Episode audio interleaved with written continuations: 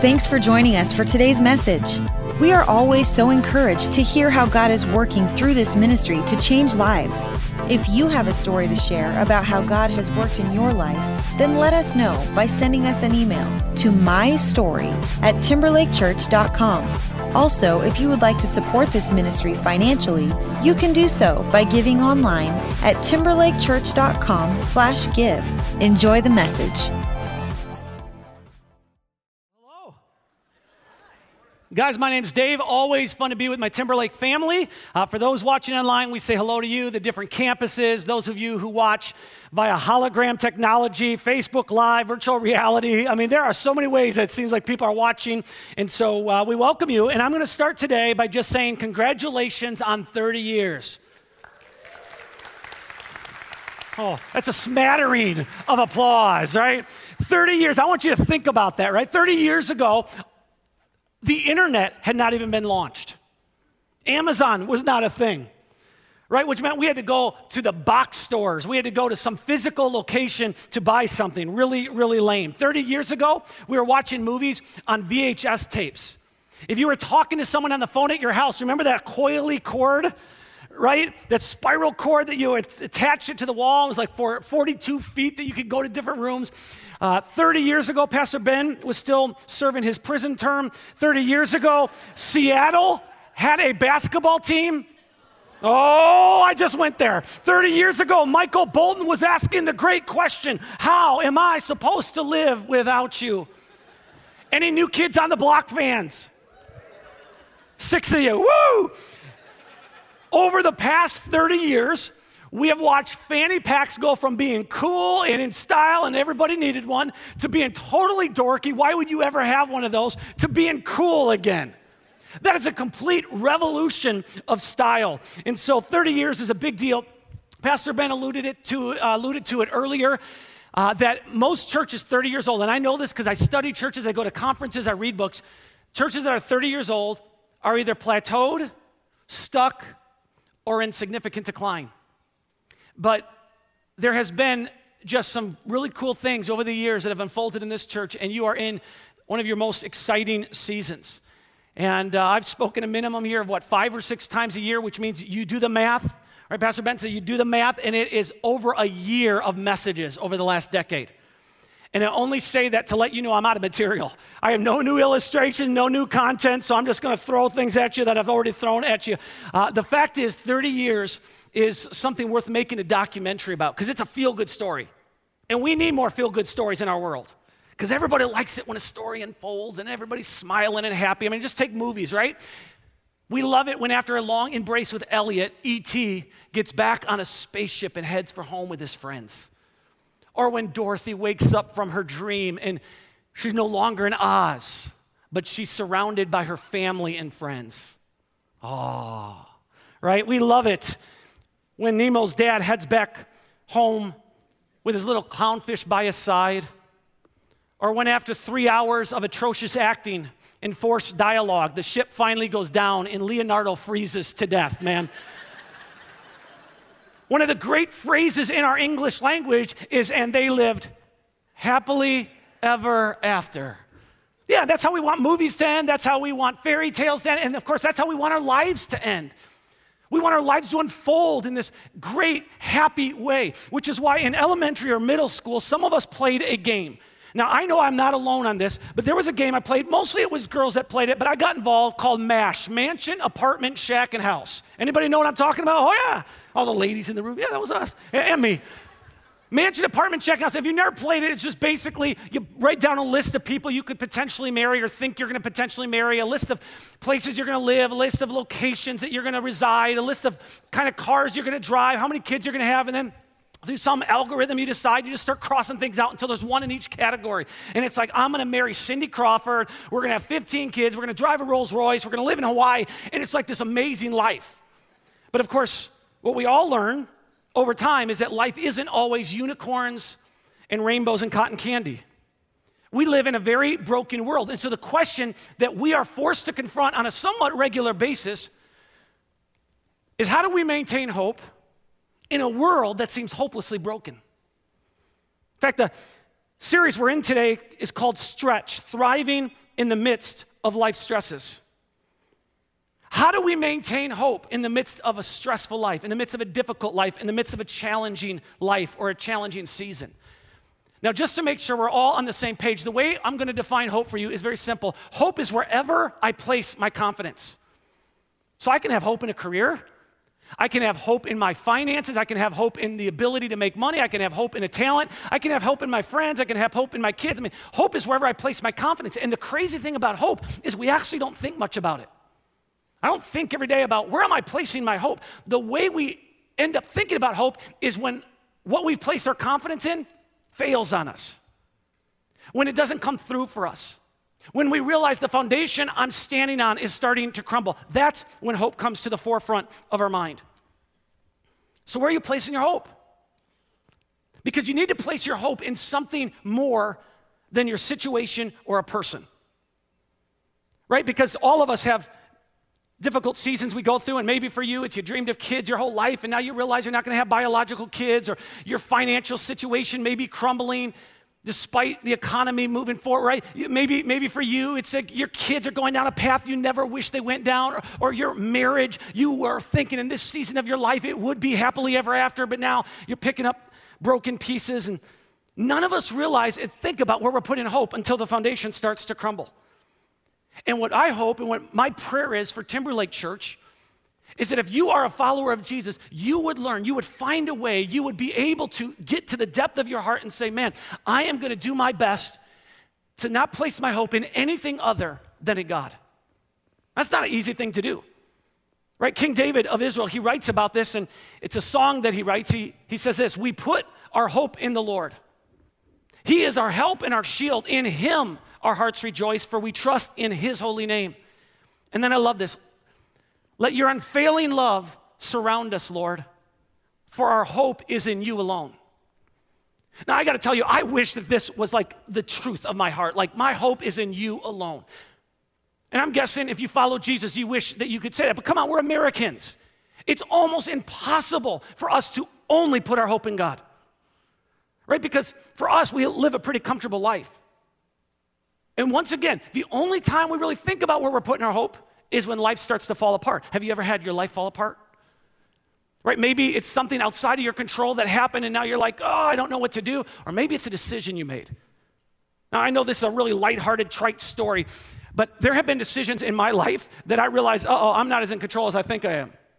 Right, years ago, uh, 15 years ago now, I was living in San Diego and I was actually working for Pastor Ben. So he was my, uh, he was my boss. I was the children's pastor. And so I had this crazy idea. We were going to do this big event. It was called Slime Time Live. And we bought all this powder to make slime, and it was like a four week event. And every week we'd make this slime, and kids would have a lot of fun, and they'd get really messy. And parents hated us because the cars would get filled with all this gunk, but we just kept doing it. And every week we would replace the slime. But on week three, I thought, ah, I'm going to save some money and some time, and I'm just going to let the slime sit here all week. And so the slime sat all week long. And then people came in the fourth week of our event, everybody had a good time. And I thought it was over. But on Monday morning, I get a call from a parent who says, Hey, I'm in a walk in clinic right now. And uh, my kid has rashes all over their body. Do you think it's possible that it would have come from the slime? No. You're the only person who called me. No, I don't think that. About 30 minutes later, another call. Hey, Dave, I'm in the walk in clinic with my kid. Is it possible?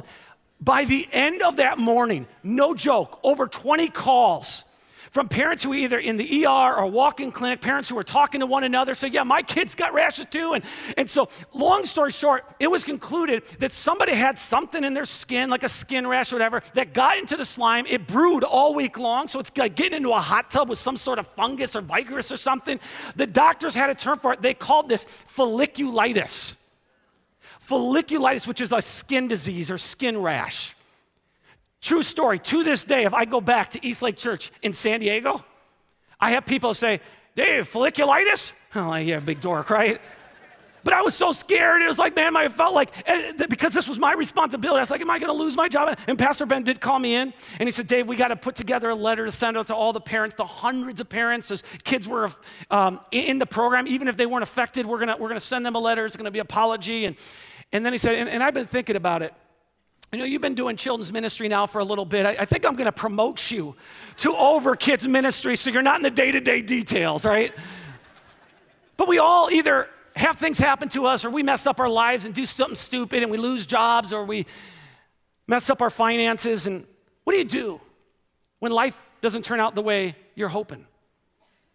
Because ever since we're little kids, we're taught, well, if you have the right connections and you save enough money and you marry the right person and you stay away from drugs and alcohol, well, come on, life is going to turn out pretty good.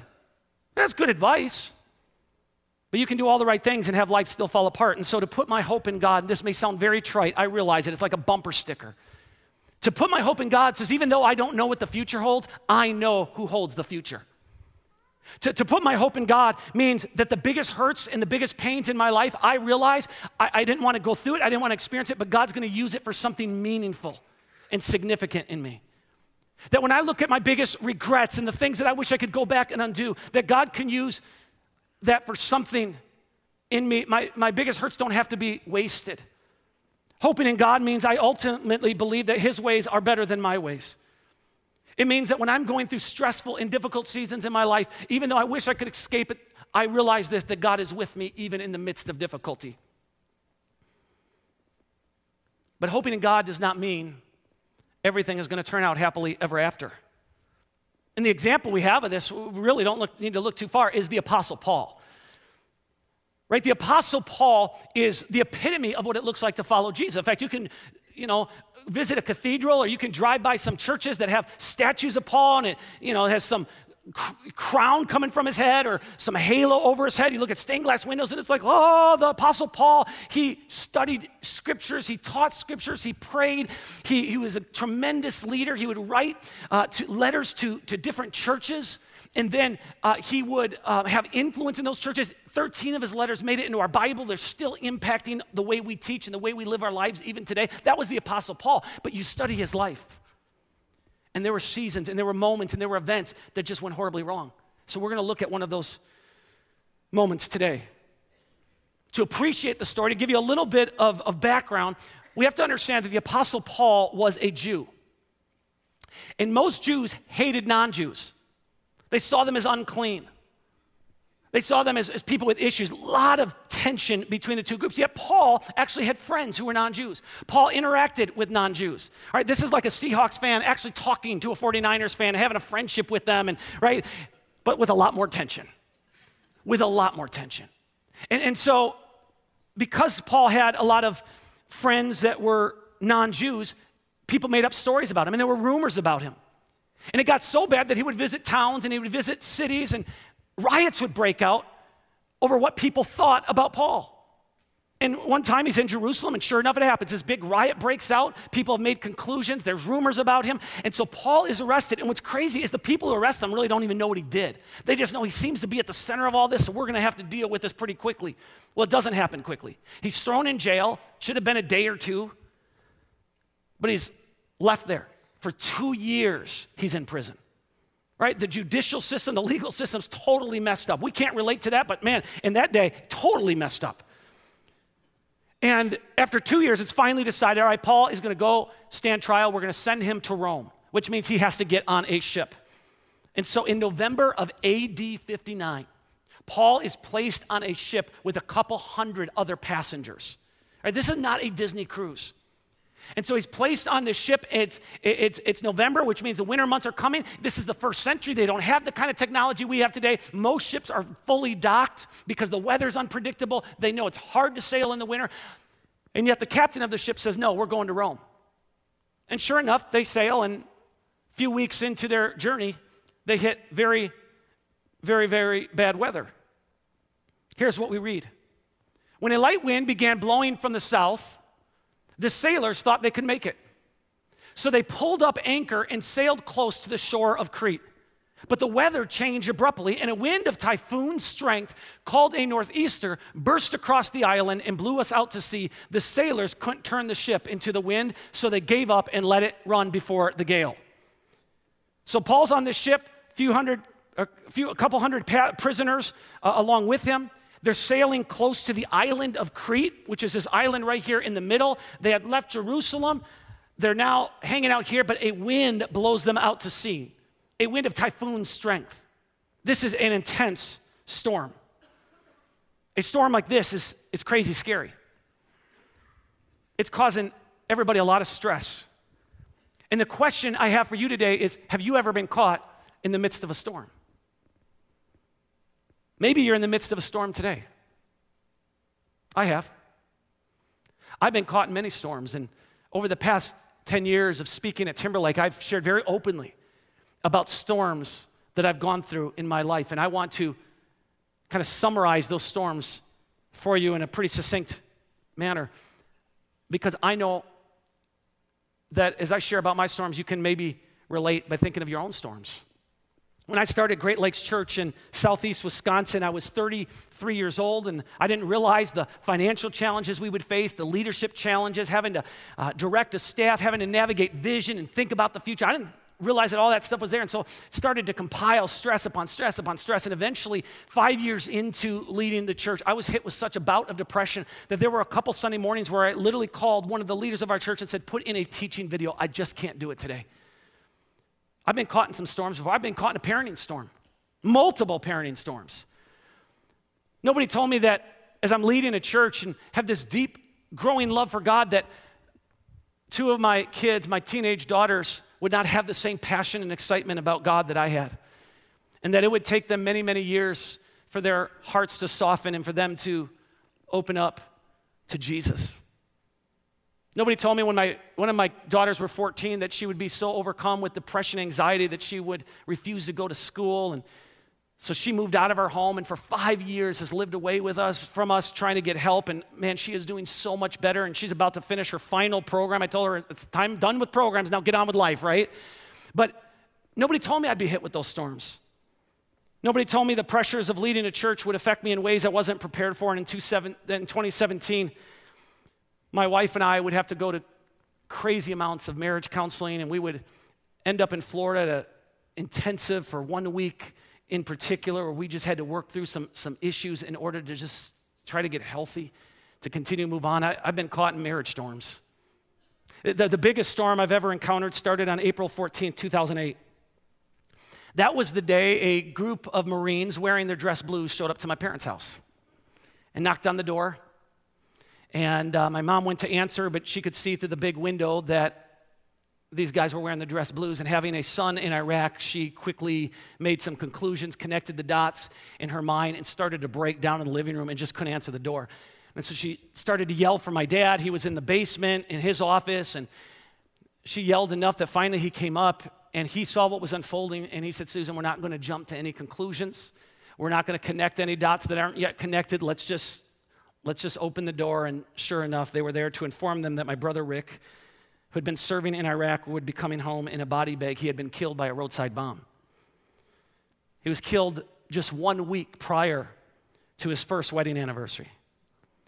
That launched our family into a storm like none other. Now, some of you today find yourself in a storm. We're nearing the end of 2019 and it hasn't unfolded the way you thought it would. You're in a financial storm, a parenting storm, a marriage storm, a career storm. So, how do you keep hope in God in the midst of a storm? And that's what I want to look at today. I want to see kind of how Paul responded in the midst of the storm and hopefully take some lessons away. And if you're a follower of Jesus, I'm pretty much going to tell you th- this really isn't even optional for us. Because as followers of Jesus, we've committed ourselves to saying, God, I follow you.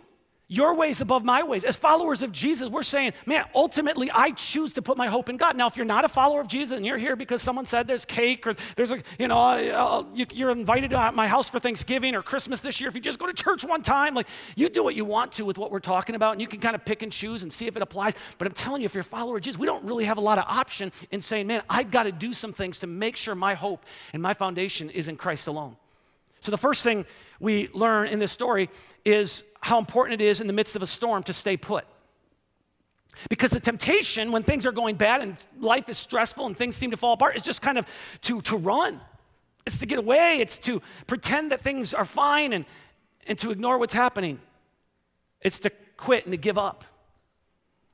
Now, I'm going to be a little lighthearted here. I'm going to give you a riddle, and I want you to tell me if you can figure out what these three things from my childhood all have in common.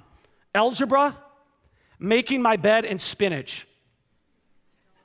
I hated them all right? They all caused me stress. They all caused me challenges. I didn't like them, right? With algebra, I couldn't care less when you put numbers and letters together and, and different, you know, designs. Like, I, I don't care. I, I, don't care when a train leaves New York going 75 miles an hour at 5 p.m. And another, it's just like, it doesn't matter to me, right? So I just wanted to quit algebra. I wanted to quit school, actually, many times when I was growing up. And then I'm making my bed. I had the same argument I'm sure you had. Why make my bed when I get up if I'm just going to sleep in it again? I still feel that way. Right? But when we got married, my wife, based out of just patterns and routines from her childhood, she would make the bed. And we'd get in this discussion. It wasn't an argument, but I'd be like, Are we giving any tours of our house today? Like, you can make it, it looks fine. But even if we were given tours and someone came into our bedroom, nobody's gonna be like, The Nelsons are doing good. Look at they have 32 pillows on their bed. Woo! So I still think it's a waste, right? And then, of course, spinach. That's healthy for you. And the argument my parents would give, same argument I'm sure your parents gave, you need to eat your spinach because it'll make you strong like Popeye. Popeye had a crooked mouth and ugly girlfriend. I don't want to be Popeye. right? But when there's things in life that we don't like, when there's things in life that stresses out or overwhelm or we don't, it doesn't make sense to us, we just want to quit. We just want to give up. We just want to throw in the towel. But in the midst of the storm, one of the worst things we can do is try to jump ship. So we're in a marriage storm and we want to run to another relationship. We're in a, storm and a crisis of our own insecurities, and we want to run to more alcohol than is healthy for us. We want to run to social media and let the world know about our problems. We want to run to all kinds of unhealthy outbursts. But often, the wisest thing we can do in any storm is just stay put, stay faithful.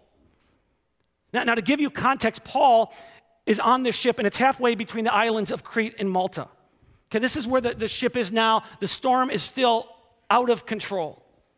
And here's what we read Then the sailors tried to abandon the ship. So they're on this ship that's just kind of, it's starting to fall apart, and they try to abandon it. They lowered the lifeboat as though they were going to put out anchors from the front of the ship. So they're acting like they're putting out anchors. Hey, everybody, don't pay attention to us, but they're really putting out the lifeboat because they're going to escape and they're going to leave everybody else to die. This is what happens when we get caught in a storm. We like to pretend, we like to run from the mess instead of address it. Because as humans, we kind of convince ourselves, well, life will just fix itself and things will eventually get better. And so, even in settings like this, it's easy to put on a smile and say, I'm blessed, God's good, He's faithful, and just our life's falling apart, but we don't want to be honest and open about the crisis in our life. So, here's what we read happens next. But Paul said to the commanding officer and the soldiers, You will all die unless the sailors stay aboard. Paul, tremendous leader. People trusted his leadership. So as he's saying this, the captain of the ship, the crew, they're listening to Paul and saying, okay. And so Paul says, don't abandon ship. Don't pretend. And the sailors take his advice to get rid of the lifeboat. Here's what we read next. So the soldiers cut the ropes to the lifeboat and let it drift away. We're just going to stay put. When you're in a storm, you're going to panic, you're going to stress out. But often the biggest and most important thing you can do is just stay faithful. Stay faithful in your marriage, stay faithful in your finances, stay with your budget, right? Give, save, live on the rest, whatever your budget looks like. It's staying faithful as a parent and doing your best, knowing the rest is out of your hands. Now, I, I know you don't think about this much, but over the past 30 years, this church has experienced many storms attendance storms, financial storms vision and leadership storms, staffing storms. If everybody who was in the midst of the storm in those seasons jumped ship and said, We got to find another church, we got to find another faith community, you would not be experiencing the best days. You would not be experiencing the momentum you're experiencing at year 30. It was because there was a group of people that just stayed faithful in the midst of the storm. One of the biggest challenges when we lost my brother was just holding on to our regular routines. But we had people in our life that loved us and just said, hey, as, as best as possible, just stick with your regular routines. Right? When you're going through a storm, it's easy to stop being a part of a church family, but that's when you need the family the most. It's easy to stop being a part of your growth group or having the connections you have. And that's when we need to be faithful the most. So if you're going through a storm, I want you to stay hopeful. Don't react, stay the course. Second thing we learn from this story as it starts to unfold is how important it is to take care of ourselves. You know, for most of the journey that Paul's been on, the weather's been really unpredictable. And so the majority of the crew and passengers have stopped eating, which is interesting because when I'm stressed, that's when I eat. Right? But they've stopped eating. So here's what we read next. Just as day was dawning, Paul urged everyone to eat. He said, You've been so worried that you haven't touched food for two weeks. Please eat something now for your own good, for not a hair of your heads will perish. He said, I'm telling you, you need to take care of yourself because when storms are raging in our life, it's easy to ignore our physical health. It's easy to not pay attention to our financial health, our spiritual health, our mental health, our emotional health. It's easy to check out and stop caring, but if we're going to remain hopeful, we can't do that. So, going back to the loss of my brother, when Ricky was killed, everyone in my family grieved differently. But the one thing we all did our best to do, and it's because the advice that we got was we tried to stay healthy. I, I think of my parents. My mom, uh, who's pictured here, she initially spent most of her time the weeks following Rick's death staying super, super busy and not letting her mind get distracted. Okay, so people would bring dinners over and she would be cooking and serving them, and they're like, Susan, please sit down. She's like, I just need to let my mind not focus on his death. But that was fine for a little bit because we all grieve differently. But eventually, she got into grief counseling, and eventually, she slowed down and had to deal with the death. My dad, uh, initially, after Rick's death, he would lock himself in his office in the basement. We'd all be looking, where's dad? Where's dad? And sure enough, he'd be locked in his office, and we knew he was going through his grieving, his crying, and just trying to wrestle with things. But eventually, that's fine for a while, but eventually he knew he had to get out. I was living in Bothell at the time. And the way I grieved was I'd made a website for Rick. And, and then uh, I would find all these different articles. We were blessed in that so many cool articles are written. He was even featured in a documentary, a story, and there were just so many cool things that were happening that we felt so blessed with. I'd find these, I'd be sending it to my dad, my mom, like, look, there's another article, look at this, read this. And my dad, after about four or five weeks, he called me, and I remember where I was in Bothell, and he said, Hey, Dave, I, I love that you care about this, and Rick had, you know, it was so meaningful to you, but Dave, you need to just stop obsessing right now. And he said, I'm going to challenge you, go a couple weeks without getting on the internet and searching these things and building out a website. Because at a certain point, he realized we, we need to take care of ourselves. And so I had to make myself the focus for a while. That's the second lesson. Third lesson, when we're in the midst of the storm, is it's important in the storm to give thanks. See, see, when life's going good, it's, you know, oh Lord, my team won with the last minute field goal. You are good. You are so faithful. Right? I didn't get any bird doo doo on my car. It's awesome. I had a guy in our church not long ago. He stopped me and he said, Hey, Dave, I just want to tell you, I put my house on the market, sold the same day for more than asking price. God is good. And I high fived him. I said, Hey, can I tell you something? He said, Yeah. I said, If you didn't sell your house and you foreclosed on it, God's still good. He's like, Ooh, you got a point. Guys, it's easy to thank God when things are going good, but let's be honest, a lot of life is filled with stress and difficulty. It's easy to become jaded and cynical. Or just look at the last couple weeks in the news. You've got wildfires in California, got another school shooting, some plague that we thought was eliminated from our planet shows up in a remote part on this earth, right? Uh, politics continue to divide. It's just easy to get jaded and cynical. I, I, read, I was preparing for a talk at the church that I give on, on anger, and I, I came across this statistic that seven out of 10 Americans say they get angry every day over something they see in the news. Uh, it's just easy. Right? My question is Is there even a news story out there that we can all agree is a feel good story and nobody's going to get mad? Well, I think I found one.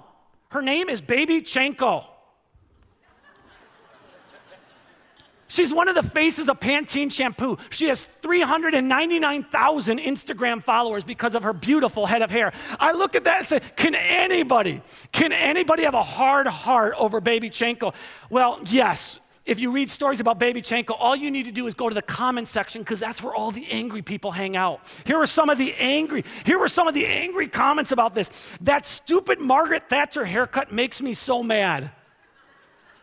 Really? She looks creepy with that hair. But here is, here's my favorite. This will just tell you how, how intense we can get, right? This story about baby Chanco is nothing more than propaganda meant to distract you from the reality of our crumbling democracy. Whoa. Guys, when our hope is truly placed in God, we can go to bed at the end of a very stressful and difficult day, and we can be honest God, this was a terrible, horrible, no good, very bad day. Nobody called me back for my second interview. I don't see any prospects for jobs on the horizon. I thought things were going to be better than this, but here's what I know I know you love me, and I know you're with me. And I'm reminding myself that my hope is in you. So, after encouraging the passengers and the crew to eat, here's what we read. Then Paul took some bread and he gave thanks to God before them all. He said, Father, we're, we're in the midst of a storm right now, but we're grateful we have something to eat. And he broke off a piece and he ate it. And then everyone was encouraged and began to eat, all 276 of us who were on board. In the midst of a storm, Paul is thanking God. He's finding the good. He's remem- remembering where his hope is. In the midst of difficult seasons, I know it's hard to find the good, but we've got to do it. First couple holidays without Rick, we cried, we talked about all these sad stories, but eventually my dad said, Hey guys, Let's start talking about the good. Let's start laughing together. Let's start remembering the impact he's made. I talked about 2017 and 2018 being the two most stressful years that I've ever went through as a pastor. And it happened because one of our, uh, well, our, our, largest campus, not one of, but our largest campus uh, had to move six times in a year. Lost hundreds of people, down significantly in our finances. I didn't know if I was, if our church was even going to exist after this was said and done. It was just horribly stressful for me. And so I would call Pastor Ben in that season a lot. And I would always just unleash, and I would uh, just all these emotions, and I'd talk to him, and I was always so discouraged. I wasn't necessarily depressed in that season, but I was really, really discouraged. And so finally, here's how Pastor Ben would answer the phone. Truly, when he'd see me, that it was me calling, he'd say, Tell me something good that's happening, Dave. Um, um, well, God's still good, I guess, right? And I would try to just, but Ben knew that's what I needed. Ben's always been like a grandfather in my life. He's just.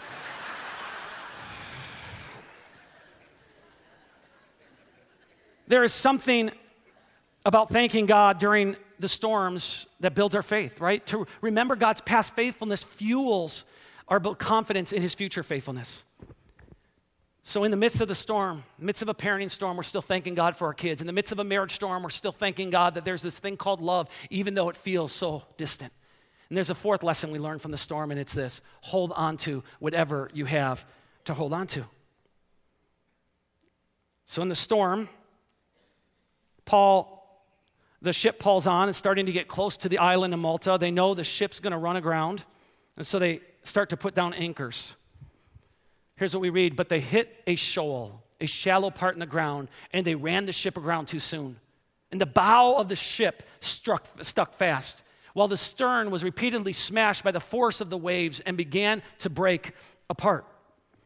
So now the crew and the passengers are in a terrifying situation. Everybody knows disaster's coming. They're all terrified for their lives, but the soldiers are not just terrified for their lives. They're thinking, hey, this, the, the, the prisoners are going to escape, and now we're going to be held accountable. And so they're terrified for their jobs in the midst of everything else. So here's what happens next the soldiers wanted to kill the prisoners to make sure they didn't swim ashore and escape. But the commanding officer wanted to spare Paul. So he didn't let them carry out their plan. Then he ordered all who could swim to jump overboard first and make for land. The others held on to planks or debris from the broken ship. So everyone escaped safely to shore. Others held on to planks or debris from the broken ship. They just found something that they could hold on to and they held on to it while they made their way to shore. In the midst of the storm, we just have to do our best to find something to hold on to. As you can imagine, with Rick's death, there were shoebox after shoebox filled with cards and letters and newspaper clippings that we just collected. And there were many, many times in that season where we just went and were re- reading these cards again, these words of encouragement, the impact Rick had had on people's lives. Maybe for you on your way to your job, because you're in a career storm right now, maybe the best thing you can do is just put on music that is worship music that reminds you of the greatness of God and it takes your eyes off your current circumstances and it puts it on to something so much bigger than you. Or maybe it's Bible verses from the ancient scriptures that remind you of God's faithfulness and remind you of God's character. Maybe what, what gets you through. Maybe what you have to hold on to is the routines and the patterns of, again, I'm in this crazy storm, but I'm going to continue to be faithful in my church attendance. I'm going to be faithful in my group. I'm going to continue to keep the friends that I have. Maybe for you, it's identifying a healthy habit that's easy to walk away from because you got so many other things going on, but you're saying, man, I'm going to hold on to this habit because I need to stay healthy in this season. What is it that you need to hold on to? Hold on to it. You know, your life may feel like a bunch of broken pieces, but God can still get you to your destination. I talked to a guy this morning who he said, I said, How long you been at Timberlake? And he said, A few years. And he said, You know what led me here? I was going through a storm in my life. And I showed up, and this has been a place of hope. God uses storms sometimes to get us to places of hope. And I love what the Apostle Paul writes in one of his letters. Pastor Ben read it last week. He says, We are hard pressed on every side but we are not crushed. We have every reason to be hopeless, but we are not hopeless. We're perplexed, but not in despair. We're persecuted, but not abandoned. Struck down, but not destroyed. I want you to know you can have hope in God. Hope that there is more to this life than what you can see happening in front of you at this very moment. Hope that even when your life does fall apart, God can bring beauty out of ashes. Hope that God can take the regrets and failures that you wish you could undo and He uses them for something significant and meaningful. And hope that people can change, hope that your life can change. So, placing our hope in God, I think I've been clear. It's not putting on a smile and saying I'm blessed all the time, it's not pretending. Placing our hope in God means even though it feels like the world around me is falling apart and maybe my life is falling apart, I can still have hope because God is with me. And that's the bottom line. That whatever storm you're going through, you can still have hope because God is with you.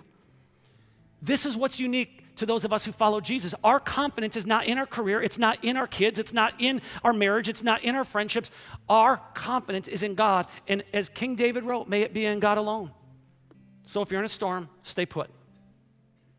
Take care of yourself, give thanks, and hold on to whatever it is you have to hold on to. Thank you for listening to the Timberlake Church podcast. Stay connected with us by visiting timberlakechurch.com or follow us on Twitter or Facebook.